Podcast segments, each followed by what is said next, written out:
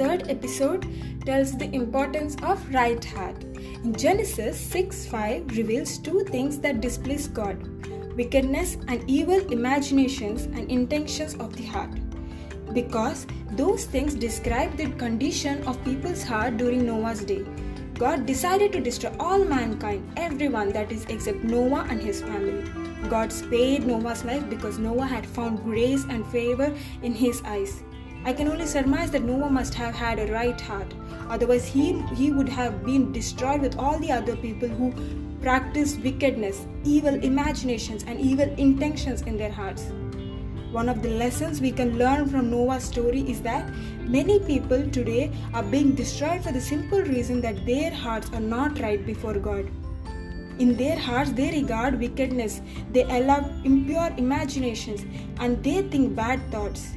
Our hearts may not be filled with the blatant evil we read about in Noah's time, but bad attitudes and wrong thinking certainly qualify as evil imaginations and evil intentions.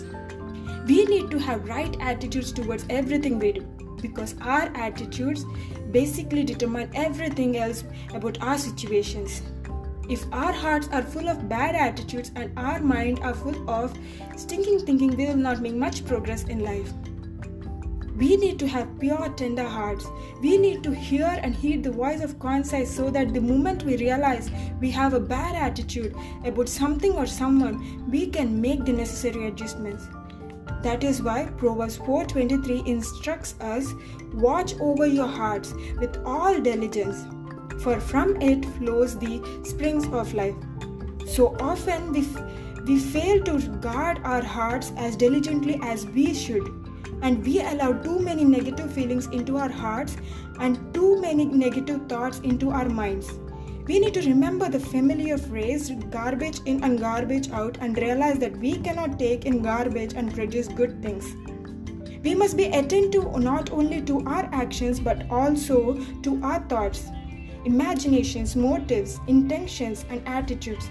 God looks at these things because He is a God of hearts. Whatever you do, make sure you have the right heart before the Lord, and you will reap abundant life instead of destruction. God bless you.